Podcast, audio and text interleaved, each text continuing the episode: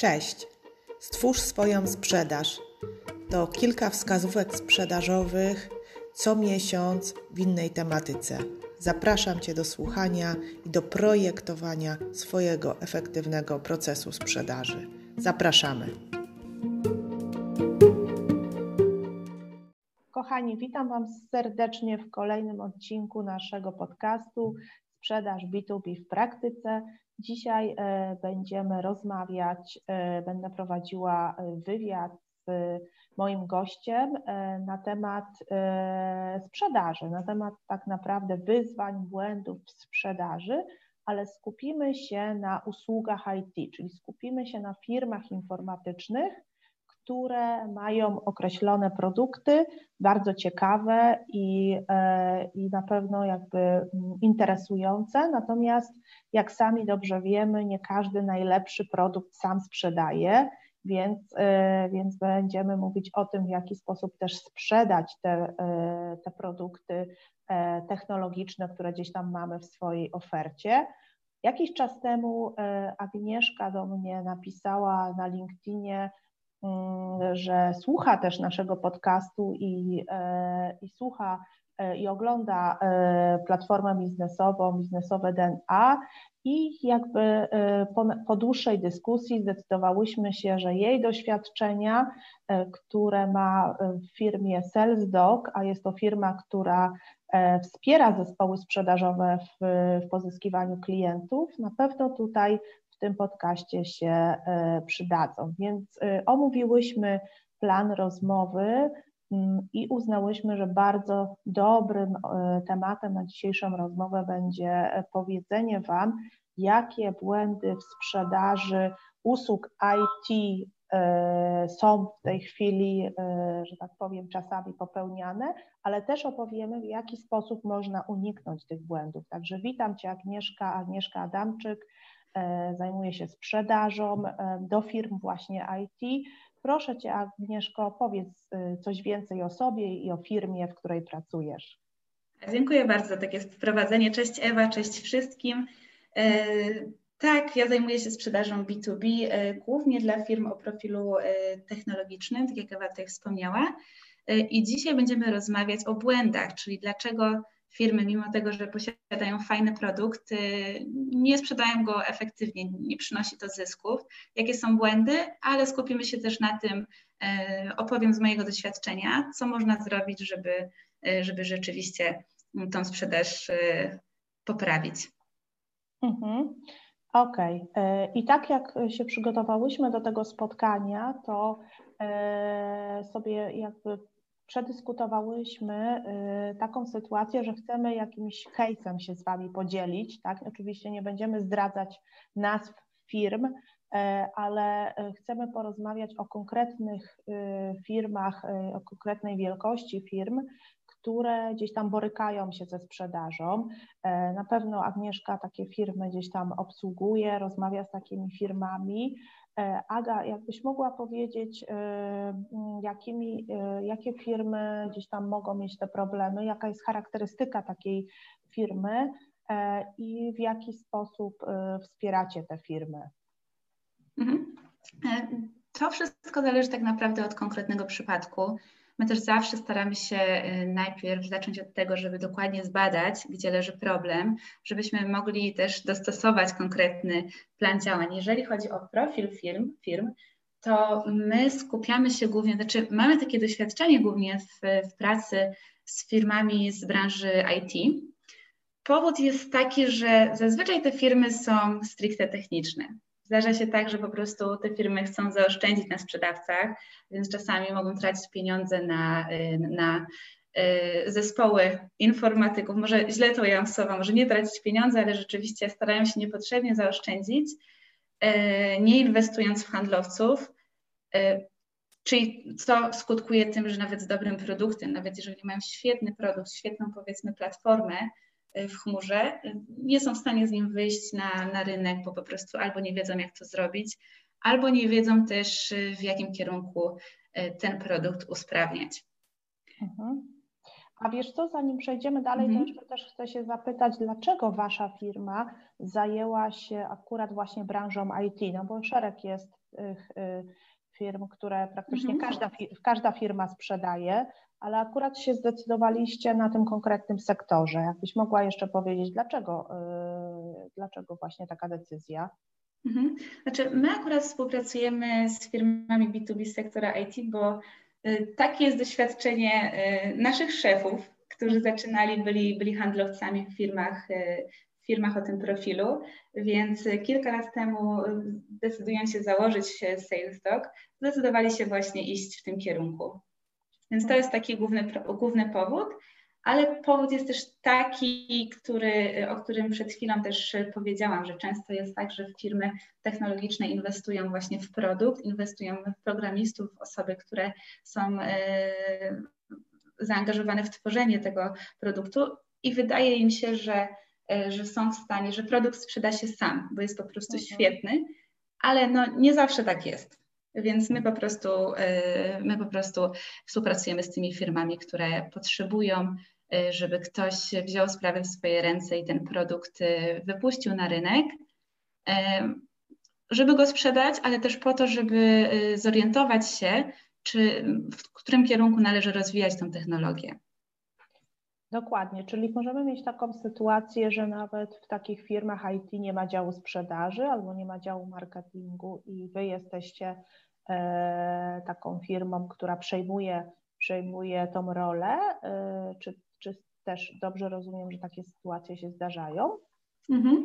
E, tak, jak najbardziej. E, mamy takich klientów, którzy, których core biznesem jest e, zupełnie inna, inna działka. Tutaj jeden z naszych e, naszych klientów opracował, opracował platformę onboardingową, która była pobocznym klientem. Oni stworzyli sobie tą platformę na własne potrzeby, więc tak naprawdę nie był to ich core biznesu, ale rzeczywiście okazał się to tak trafiony projekt, tak udany, że postanowili go sprzedawać. Mhm.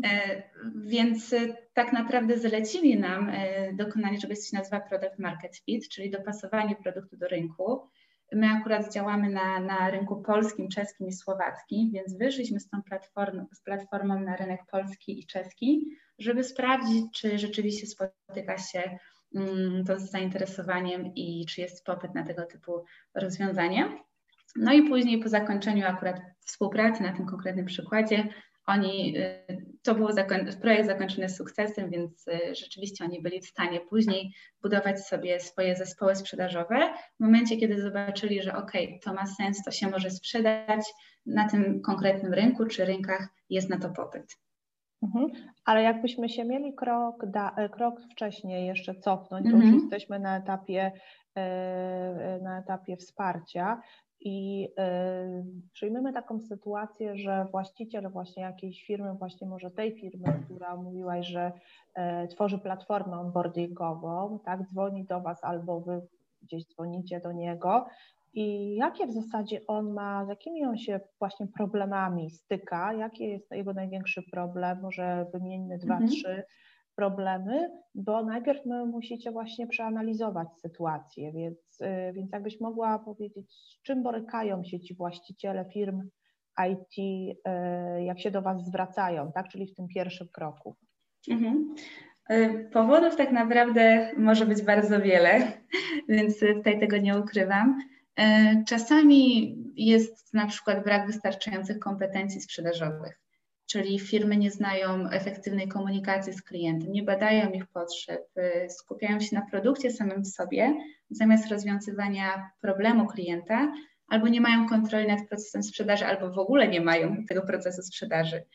Jeżeli chodzi właśnie o ten brak zdefiniowanego procesu sprzedaży, to chodzi o to, że jest po prostu dużo miejsca na improwizację, ten proces nie jest przejrzysty, więc handlowcy działają na oślep i nie wiedzą z czym i jak z niego korzystać, a tak naprawdę jest to tego swego rodzaju mapa, taki drogowskaz, który de- definiuje etapy dla obu stron, zarówno dla potencjalnego klienta, jak i osoby, która, m, która sprzedaje ten produkt. Mhm. Więc innym problemem też ja bym tutaj e, zaznaczyła, że firmy nie automatyzują sprzedaży. czyli nie mają efektywnego C R M u i spędzają dużo czasu na ręcznym wykonywaniu zadań. Mhm. Więc tak naprawdę śmiało mogę powiedzieć, że dobry C R M to podstawa, bo nie tylko automatyzuje naszą pracę, ale również daje nam sporo możliwości weryfikacji naszych działań i błędów w sprzedaży. Mamy po prostu wgląd, możemy mieć wgląd w to, co robimy źle, no i uczyć się na własnych, na własnych błędach, jeżeli chodzi o definiowanie procesu, o to, jak działamy, od prospectingu po domykanie sprzedaży, więc te wszystkie etapy możemy mieć w jednym miejscu i rzeczywiście nie tracić czasu na manualne wykonywanie zadań. Okej, okay, okej, okay. Czyli e, tak jak byliśmy na razie te błędy, automatyzacja, mm-hmm. czyli C R M, chaos, tak, czyli chodzą handlowcy po rynku, coś robią mm-hmm. i, i nie do końca wiemy i też szef nie wie, jakie są efekty tej pracy, komunikacja z klientem, czyli jak y, tutaj dzwonić, ale tu mówimy już o sytuacji takiej, że mm-hmm. klient, ten właściciel ma jakiś zespół sprzedaży. A mhm. czy spotykasz się z takimi sytuacjami, że nie ma takiego zespołu sprzedaży? Wtedy jak te firmy pozyskują tych klientów? Robią coś, mhm. cokolwiek? E, tak, zazwyczaj wygląda to w ten sposób, że e, gdzieś pozyskują swoich klientów na LinkedIn, starając się pozyskać na LinkedInie, albo przez szeptany marketing, czyli, e, czyli gdzieś tam próbują działać na własny sposób, nie mając ustrukturyzowanego e, procesu, które mogliby przekazać dalej, na przykład w przyszłości, jeżeli planują zatrudnić handlowca, który mogliby przekazać po prostu taką, taki schemat działania, który jest przejrzysty i rzeczywiście dobrze opracowany w, w efektywny sposób. Ale to też jest ciekawy temat, jeżeli chodzi o zatrudnianie handlowców, mhm. bo często jest tak, że firmy jeszcze przed rozpoczęciem y, sprzedaży, znaczy zdarza się, że mm, zatrudniamy niewłaściwe osoby albo że zatrudniamy handlowców w niewłaściwy, niewłaściwym y, momencie. Mhm. Y, y, y, więc zdarza się, że menadżerowie, rekrutując nowego pracownika, y, jeżeli chodzi o dopasowanie niewłaściwego handlowca do zespołu, nie weryfikują jego wiedzy i kompetencji, a bazują tylko na, y, głównie, do, głównie na dotychczasowym doświadczeniu, zazwyczaj właśnie długości trwania doświadczenia w jakiejś, y, na stanowisku handlowym, ale tak naprawdę warto jest też skupić się na umiejętnościach i, i kompetencjach, bo przecież nie zawsze y, długość doświadczenia czy samo doświadczenie w sobie na papierze daje nam y, informacje na temat tego, ile dana osoba się nauczyła i co potrafi. Bo nie wiemy, jak wyglądała sprzedaż w innej firmie i jakie kompetencje ta osoba nabyła. Czyli też nie wiemy, dopóki tego nie zweryfikujemy, prawda?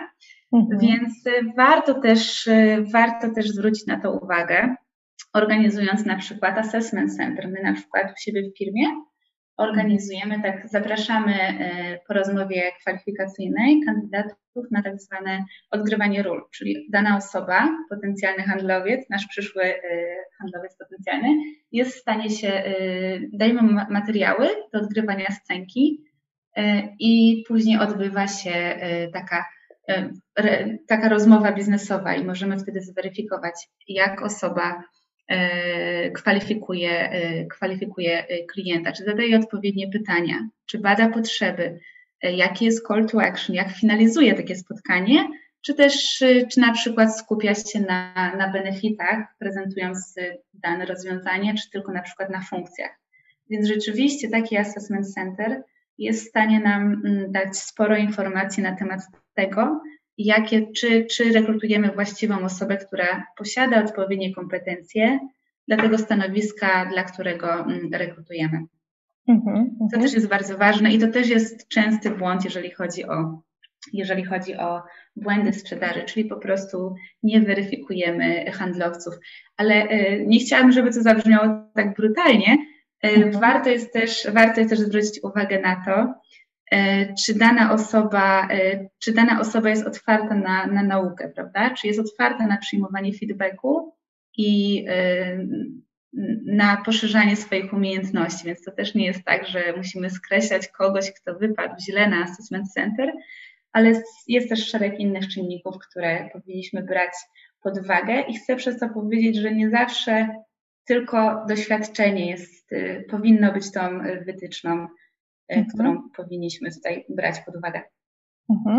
Okej, okay, czyli mamy rekrutację, ale rekrutacja jest ważna i z punktu widzenia okej, okay, właściciela firmy, bo teraz tak troszeczkę mówiliśmy z punktu widzenia właściciela, na co zwrócić uwagę, mhm. ale też jak nas słuchają handlowcy, dyrektorzy sprzedaży i chcą zmienić pracę, teraz jest też taki okres zmian w związku z koronawirusem, więc też myślę, że te wskazówki się przydadzą dla osób, które rozpoczynają nowy, nowy, nowy jakiś etap w swoim życiu i idą na rozmowę rekrutacyjną mhm. i ważne, żeby też zdawały sobie z tego sprawę, że może ich spotkać taka scenka sprzedażowa, tak, bo to o czym ty mówiłaś, czyli jakby weryfikacja nie tylko doświadczenia na podstawie C V, tak, bo C V no wiadomo, że jest pierwszym i widzimy, kto co robił, jakie ma doświadczenia, ale też prawdopodobnie w drugim etapie, my też również w naszej firmie też tak mamy proces rekrutacji przygotowany,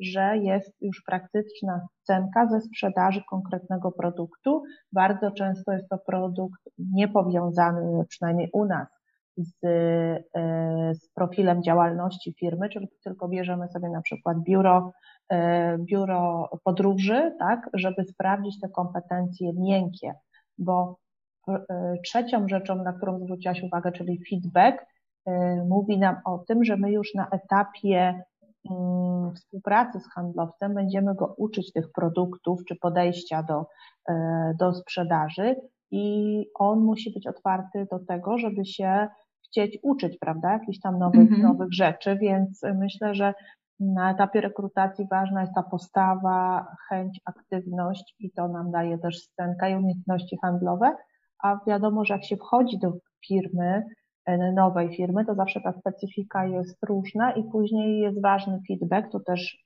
zgadzam się z tym, bo też uważam, że to jest istotne dla odniesienia sukcesu sprzedażowego, żeby po prostu słuchać, weryfikować, poprawiać i cały czas zmieniać, no zmieniać do skutku tak naprawdę, chodzi nam o skutek pozyskania danego klienta, więc tutaj fajnie, że to ujęłaś, bo to jest z jednej strony ważne dla właściciela, jak przeprowadzać taką rekrutację, do tego też można wrócić w osobnym odcinku, bo to jest długi temat i tutaj nie pokryjemy mm-hmm. tego tematu w całości, ale też z drugiej strony dla kandydata, czego się spodziewać i dzisiaj ta praktyka, praktyczna wiedza jest, jest bardzo istotna, więc myślę, że to fajnie, że zwróciłaś na to uwagę. Jak będziecie chcieli, mówię, rozszerzyć temat rekrutacji na handlowca, tak żeby zrobić osobne spotkanie, to jak najbardziej możemy się tutaj z Agnieszką spotkać i, i poszerzyć. Ja bym jeszcze wróciła do, do tematu, kiedy ten właściciel, bo mnie to najbardziej intryguje, nie ma tego mm-hmm. zespołu handlowego i tak powiedziałaś, że on uzyskuje klientów, no bo musi mieć jakiegoś klienta, żeby firma działała, no to musiał mieć jakiś, żeby w ogóle otworzyć tą firmę. Z reguły rozumiem, że to też są klienci mniejsi, którzy nie mają y, działu handlowego, no bo już większa firma chyba nie, nie może sobie na to pozwolić, ale właśnie dla, bo tak, pozyskuje, powiedziałaś, na podstawie rekomendacji, jakiegoś marketingu szeptanego, y, pozyskuje na podstawie LinkedIna, czyli sam po prostu wszystko robi, czyli on nie dość, że jest właścicielem, musi y, dbać o księgowość, finanse, o rozwój tej firmy, to jeszcze sprzedaje po prostu, tak? Musi dbać mm-hmm. o to, więc, więc e, jakbyś mogła powiedzieć, dlaczego? Bo ja także widzę, że często może być problem z tym, że ten handlowiec jest potrzebny. Dlaczego taki właściciel mniejszej firmy informatycznej powinien, e, czy warto, żeby się zastanowił nad zatrudnieniem handlowca? No bo proces handlowy mm-hmm. ma sens nie dla samego właściciela, tylko też dla ludzi, którzy pracują, więc dlaczego, jakbyś mogła powiedzieć, jest warto dokonać tej zmiany z twojego doświadczenia? Znaczy, ja bym w ogóle zaczęła od tego, że ważne jest, żeby wybrać ten odpowiedni moment do zatrudnienia handlowca. I nie chodzi mi tutaj o podawanie konkretnej kwoty obrotów, którą musimy osiągnąć, żeby mieć zielone światło na rekrutację, ale o takie kwestie jak opracowany proces sprzedaży. Pewność, że znaleźliśmy właściwy product market fit, że to już jest za nami, czy też chociażby posiadanie solidnego systemu do generowania leadów. Czyli mówiąc po kolei, najpierw powinniśmy zadbać o to, żeby sposób, w jaki sprzedajemy, był już precyzyjny, powtarzalny i łatwy do przełożenia nowym pracownikom. To jest to, o czym wcześniej mówiłam. Mhm.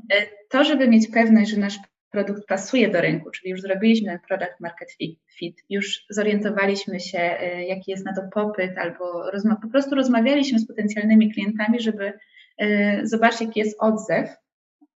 No i jeżeli chodzi o generowanie leadów, to też musimy mieć pewność, że jesteśmy w stanie zapewnić handlowcom do pracy wystarczającą liczbę potencjalnych klientów, czyli my jako na przykład właściciele firmy też w momencie, kiedy już mamy określony docelowy, docelowy market, docelową branżę, już rzeczywiście mamy stworzoną bazę potencjalnych klientów, też sami nie jesteśmy w stanie ich udźwignąć, prawda? Więc to też już tak pokazuje nam ten zielony, ten, to zielone światło, ten odpowiedni moment na to, żeby zastanowić się nad zatrudnieniem handlowca.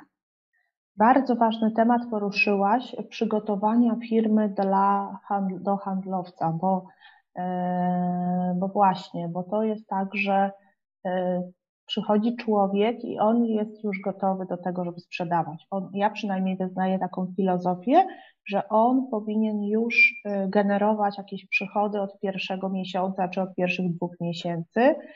Handlowiec nie jest też od tego, żeby budować tak to wszystko, a czasami widzę taką sytuację, że właśnie właściciele zatrudniają taką osobę, która trochę pełni, w szczególności w mniejszych firmach, tak, trochę, trochę jest marketingowcem, trochę handlowcem, trochę jeszcze osobą administracyjną, więc jakbyśmy mogły właśnie podsumować z tego, co powiedziałaś, co ja zrozumiałam, to, to na pewno właśnie jak jest już więcej jakichś tam leadów czy kontaktów do firmy, to na pewno jest to ważny element, żeby już zatrudnić handlowca, żeby ten właśnie właściciel nie robił tego samego.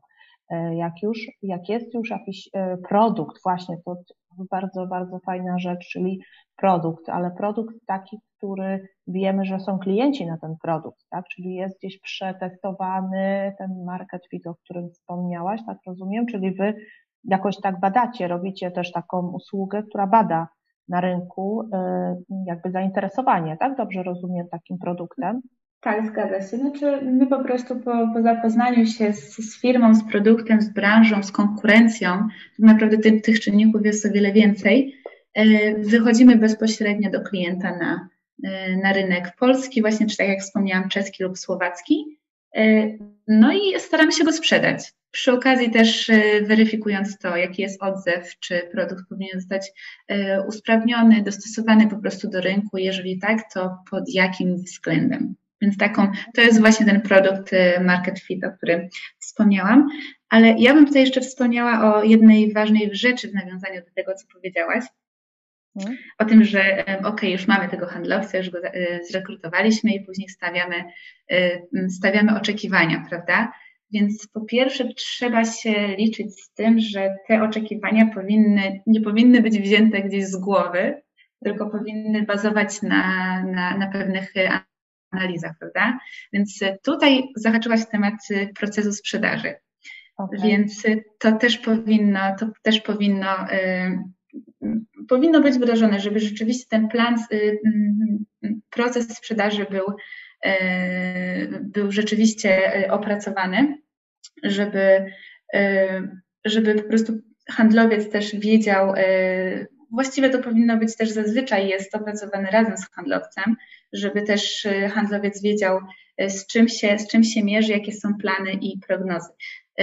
Chodzi o to, aby rozpisać plan, który będzie wytyczną dla handlowca, prawda? Czyli na przykład bierzemy pod uwagę liczbę leadów, czyli potencjalnych klientów, bazę danych do, do pracy dla sprzedawcy i spisujemy, że na przykład w przeciągu y, trzech kolejnych miesięcy jest oczekiwane, tak jak mówię, bazując na y, cyklu sprzedaży konkretnego produktu, bo często jest tak, że zazwyczaj jest tak, że jeżeli chodzi o sprzedaż B dwa B, to nie są krótkie cykle. Czasami, nie wiem, sprzedaż produktu może trwać pół roku, powiedzmy, więc to też y, wszystko zależy od produktu. Czyli tak, spisujemy liczbę, liczbę leadów, czyli potencjalnych klientów do pracy i na, na zasadzie założeń spisujemy, że po skontaktowaniu się z tą setką potencjalnych klientów będziemy mieli dziesięć spotkań, z czego zakwalifikujemy trzech klientów, czyli, czyli klientów, którzy, którzy mają problem, który może zostać rozwiązany za pomocą naszego rozwiązania i klientów, którzy są w stanie za niego zapłacić. To są takie trzy pytania, które warto sobie zadać w momencie, jeżeli kwalifikujemy potencjalnego klienta. No i z tych trzech klientów rzeczywiście na, to jest taki przykład, prawda, na koniec tego kwartału, na koniec tych trzech miesięcy wyznaczamy taki cel handlowcowi, że na podstawie tej bazy danych, klientów i spotkań powinien, powinno udać mu się domknąć jedną transakcję na koniec tych trzech miesięcy, prawda? Okej, okay, czyli na, na razie mówisz o planie, tak, że jakby siadamy i opracowujemy plan sprzedaży, tak, tak, tak, dla nowej osoby, która przychodzi na mm-hmm. podstawie kontaktów, czyli ilości kontaktów, które, które wykona, tak, yy, które powinna wykonać, yy, tak żebyśmy na końcu mieli ten cel sprzedażowy, który, który yy, sobie tam, rozumiem, że to właściciel planuje, tak, taki cel sprzedażowy, yy, a jakbyś mogła mm-hmm. powiedzieć właśnie, jakie źródła takie kontaktów dla takiego handlowca w branży I T on może wykorzystać, no bo mówimy pięć, nie wiem, to są telefony, czy jeszcze są jakieś inne źródła kontaktów? Mhm. Chodzi o docieranie do potencjalnych tak, tak, tak. klientów, no tak? Mówimy, tak, o tym pierwszym, mhm. pierwszym kroku tak naprawdę, czyli mhm. przyszedł, jakby ma ten plan sprzedaży i ilość kontaktów, tylko w jaki sposób też on może wykonywać te kontakty, no bo to jest aktywne mhm. jakieś tam działanie, prawda, po jego stronie. Jasne, jasne, jak najbardziej. Czyli mowa tutaj o prospectingu, tak? Tak, e, czyli, czyli możemy działać na, na dwa sposoby. E, na zasadzie wysyłania e, wiadomości mailowych mhm. i e, dzwonienia, podnoszenia za słuchawkę i kontaktowania się z, z konkretną osobą, którą rzeczywiście, którą rzeczywiście mamy już w naszej bazie danych. Oczywiście musimy przy tym pamiętać, żeby nie łamać, nie, nie łamać pewnych zasad, prawda? Dokładnie. A są jakieś takie, bo to też takie pytanie często handlowcy zadają, czy są jakieś takie skuteczne, najskuteczniejsze metody tego prospektingu, coś, co bardziej skutkuje, czyli na przykład, czy w obecnych czasach telefon skutkuje, czy bardziej, nie wiem, mail, szczelam, tak? Czy coś, bo tutaj mhm. masz jakieś doświadczenie w tym zakresie? Mhm. To tak naprawdę wszystko zależy, zależy od produktu, też dużo zależy od branży, zależy nawet od wielkości firm, to jest naprawdę bardzo wiele czynników. Ja też pracowałam z projektami, gdzie na przykład mogę śmiało powiedzieć, że, że rzeczywiście bardziej lepiej działało, działał kontakt mailowy, a są takie, gdzie rzeczywiście lepiej działała, lepszy efekt przynosiła rozmowa z, z potencjalnym klientem. Ale tutaj też bym nawiązała do, do tego, że warto się do tego przygotować, niezależnie od tego, czy chcemy wysyłać wiadomości, czy dzwonić, chociaż zazwyczaj to też idzie w parze ze sobą. Warto przygotować sobie skrypty rozmów i gotowe szablony wiadomości mailowych, które bardzo nam ułatwią pierwszy kontakt z klientem. Ponadto z czasem będziemy mogli je też analizować i dostosowywać. Chodzi też o to, żeby obserwować ten współczynnik konwersji. I tutaj znowu nawiążę do, dobra, do dobrze dobranego systemu C R M, dzięki któremu możemy weryfikować skuteczność wysyłanych maili i weryfikować proces otwartych i na przykład ignorowanych wiadomości, prawda? Mhm, Generalnie mhm. Mhm. warto się też w tym pierwszym etapie, jeszcze jak to nie jest potencjalny klient, tylko e, szukamy, też się posiłkować tym C R M-em, prawda? Na każdym z etapów tak naprawdę. Tak, zgadza się. To daje też nam fajny wgląd, wgląd w nasze, w nasze działania. Więc generalnie, jeżeli chodzi o, o prospecting, to my też mamy w firmie taką zasadę, że jeżeli, że jeżeli mniej niż trzydziestu naszych potencjalnych klientów, potencjalnych klientów mam tutaj na myśli wyselekcjonowaną bazę danych, czyli po prostu konkretną branżę, w której może być popyt na, na konkretną, konkretne rozwiązanie i kontakt do właściwych osób, prawda? Czy to będzie menadżer, czy dyrektor, więc to też musi mieć określone. W każdym razie my mamy taką zasadę, że jeżeli ja po miesiącu wysyłania wiadomości mailowych zerknę sobie do mojego C R M-u i zobaczę, że mniej niż trzydzieści procent osób w ogóle otworzyło mojego maila, to dla mnie to jest znak, że coś poszło nie tak. I jeżeli, i o ile nasze rozwiązanie mogłoby być potencjalnie ciekawym tematem do rozmowy dla danego klienta, dla, w danej firmie, to może się okazać, że ktoś tej wiadomości po prostu nie odczytał. Czyli na podstawie tego, tego typu wytycznych jesteśmy w stanie weryfikować swoje działania. dokonujemy wglądów w statystyki i widzimy, że niewiele osób nam w ogóle odpisało, to też może być znak, że warto popracować nad treścią. Może nasza wiadomość była po prostu za długa, może niepotrzebnie rozpisaliśmy funkcję rozwiązania zamiast wartości, a może po prostu niewłaściwie sformułowaliśmy tak zwany call to action, czyli sposób, w jaki osoba otrzymująca naszego maila mogłaby na niego zareagować. A jeżeli ktoś nawet tego maila nie otworzył, to może to być dla nas znak, że powinniśmy popracować nad bardziej trafionym tytułem wiadomości.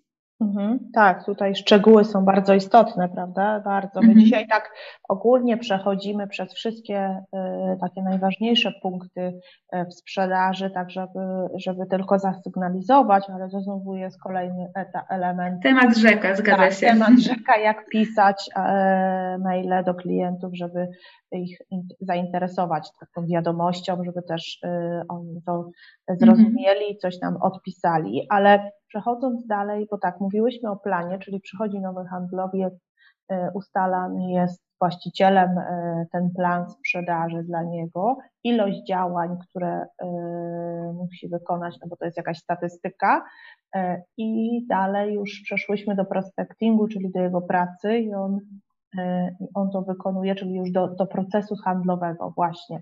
Jakbyś mogła takie kolejne etapy poza prospectingiem tego procesu handlowego, bo nie każdy, mam wrażenie, rozumie, dlaczego to jest tak ważne w firmie. Mhm. Dlaczego jest tak ważne w firmie? Masz na myśli sposób rozmowy z potencjalnym proces klientem? Sprzedaży. Dlaczego mhm. jest ważne, żeby mieć ten proces gdzieś spisany i wiedzieć, a nie działać, że sobie po prostu rozmawiamy z klientami. Dlaczego? Mhm. Ważne jest dlatego, żebyśmy nie działali na oślep, żeby ograniczyć tę naszą improwizację tak naprawdę do minimum. Żebyśmy wiedzieli, jakie działania, jaki zestaw działań powinniśmy krok po kroku wdrożyć, od czego zacząć, czyli zaczynamy na przykład od...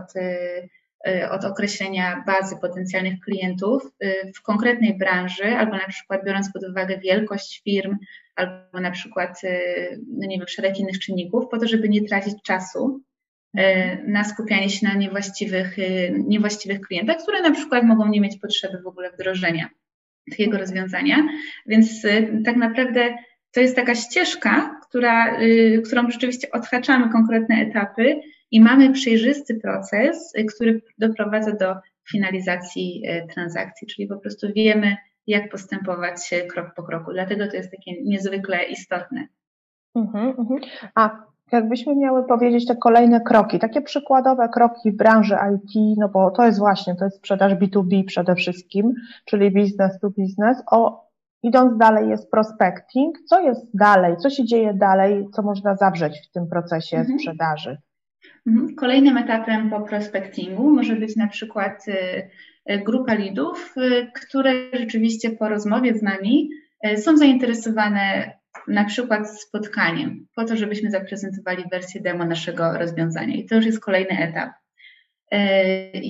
W ramach takiego spotkania my też staramy się nie tylko oczywiście zaprezentować ten produkt, bo staramy się badać potrzeby, prawda? Czyli staramy się, staramy się określić, czy dana firma ma potrzebę, yy, oprócz tego, czy, czy ma też budżet na to, ale czy też ma potrzebę, jaki jest problem i czy my jesteśmy tym naszym rozwiązaniem w stanie rozwiązać ten problem, bo inaczej raczej firma się nie zdecyduje na, na zakup czegoś, czego nie potrzebuje, więc też pojawia się dużo pytań z naszej strony. Jeżeli się okazuje, że, że tak, to idziemy o krok, o krok dalej i to już jest tak zwane opportunity, czyli to jest już spotkanie, które jest zakwalifikowane. I ko- kolejnym etapem może być też walida- walidacja takiego produktu, czyli staramy się określić, jakie osoby są, są decyzyjne. Zazwyczaj też wdrożenie tego typu rozwiązań w firmach to nie jest, nie jest decyzją tylko jednej osoby, tylko kilku. No a ostatnim etapem to już jest finalizacja finalizacja sprzedaży i, i oczywiście to są bardzo ogólne, ogólne etapy. One się składają też na szereg różnych czynności. To też nie jest tak, że finalizacja sprzedaży jest po prostu finalizacją sprzedaży i robiony jest przelew, bo to też jest proces, ale tak ogólnie rzeczywiście możemy sobie to rozdzielić w ten sposób na bardzo takie przejrzyste przejrzyste etapy, których, których też z doświadczenia wiem, nie powinno być za dużo. Mhm. Okej, okay, tak, kilka punktów e, mhm. tak naprawdę. Bardzo fajnie, myślę, że to jest przykład, taka inspiracja dla osób, które nas słuchają, żeby e, pewnie gdzieś tam przemyśleć sobie, w jaki sposób można poukładać tą sprzedaż i dlaczego warto właśnie nie popełniać tego błędu, o którym popo- powiedziałaś na początku i nie być chaotycznym, tylko jednak mieć to wszystko poukładane, tak? Bo to jest taka wskazówka, myślę, że istotna tutaj z punktu widzenia tematu naszego dzisiejszego e, spotkania. E, na koniec dzisiejszego spotkania chciałabym jeszcze Ciebie zapytać, bo też jesteś handlowcem, na co dzień rozmawiasz z klientami, spotykasz się, mhm. piszesz. Co jest dla Ciebie takim, taką, taką skuteczną sprzedażą? Kiedy, kiedy definiujesz coś jako skuteczna sprzedaż? No dobre pytanie, mocno ogólne. Wiem, że już kończymy, także, także nie chcę się tutaj rozdrabniać też na, na szczegóły, jeżeli chodzi o skuteczną sprzedaż. Ale tak naprawdę no myślę, że to jest... Myślę, że jeżeli chodzi o skuteczną sprzedaż, to jest to taka sprzedaż, w której rzeczywiście mamy opracowane pewne ramy działania. To, co już zostało powiedziane. Nie będę już wchodzić w szczegóły, ale rzeczywiście jasny, przejrzysty i przemyślany przede wszystkim plan działania, to myślę, że to jest klucz do sukcesu. Bardzo, oprócz tego, że bardzo nam ułatwia pracę, to rzeczywiście pomaga w dopinaniu transakcji i w efektywnej sprzedaży. I ty faktycznie, tak bym to podsumowała. Faktycznie pra, pracujesz już tak z twojego doświadczenia mm-hmm. w sposób taki bardzo zaplanowany i widzisz, że jak tak robisz, to te efekty przychodzą w dużo większej, yy, raczej dużo lepiej niż, niż po prostu tak jakby, mm-hmm. jakby to było niezorganizowane. Rozumiem, że to jakby tak działasz. Tak, to znaczy nie, nie chcę przez to powiedzieć, że, że w sprzedaży nie ma miejsca na jakąkolwiek improwizację albo elastyczność, bo jednak też spotykamy się z różnymi osobami, z różnymi ludźmi, więc, więc tak naprawdę ta elastyczność jak najbardziej jest potrzebna, też nie działamy jak roboty, ale Właśnie. chodzi bardziej o takie uporządkowanie tych działań, więc ja z mojego punktu widzenia wiem, jak bardzo mi to... jak taka rutyna działania bardzo mi ułatwia, ułatwia pracę i przejście rzeczywiście przez poszczególne procesy sprzedaży. Mm-hmm, mm-hmm. Bardzo dziękuję. Faktycznie będziemy już kończyć i I myślę, że dzisiaj poruszyłyśmy szereg takich wątków, dużą ilość tych wątków. Gdybyście chcieli, tak jak mówiłyśmy, rozszerzyć jakiś konkretny wątek, czy procesu sprzedaży, czy rekrutacji, czy prospektingu właśnie, czy, czy jakiś inny, o których nie wspomniałyśmy, to zapraszamy jak najbardziej do, do kontaktu. Agnieszkę Adamczyk można spotkać i znaleźć na LinkedInie. Ja też podlinkuję dzisiaj bezpośrednio kontakt do Agnieszki, także gdybyście chcieli się wesprzeć w budowie zespołu sprzedażowego, czy też wsparciu samego procesu sprzedaży do, do klientów, to tu myślę, prawda Agnieszka, że można z Tobą się kontaktować i pisać do Ciebie.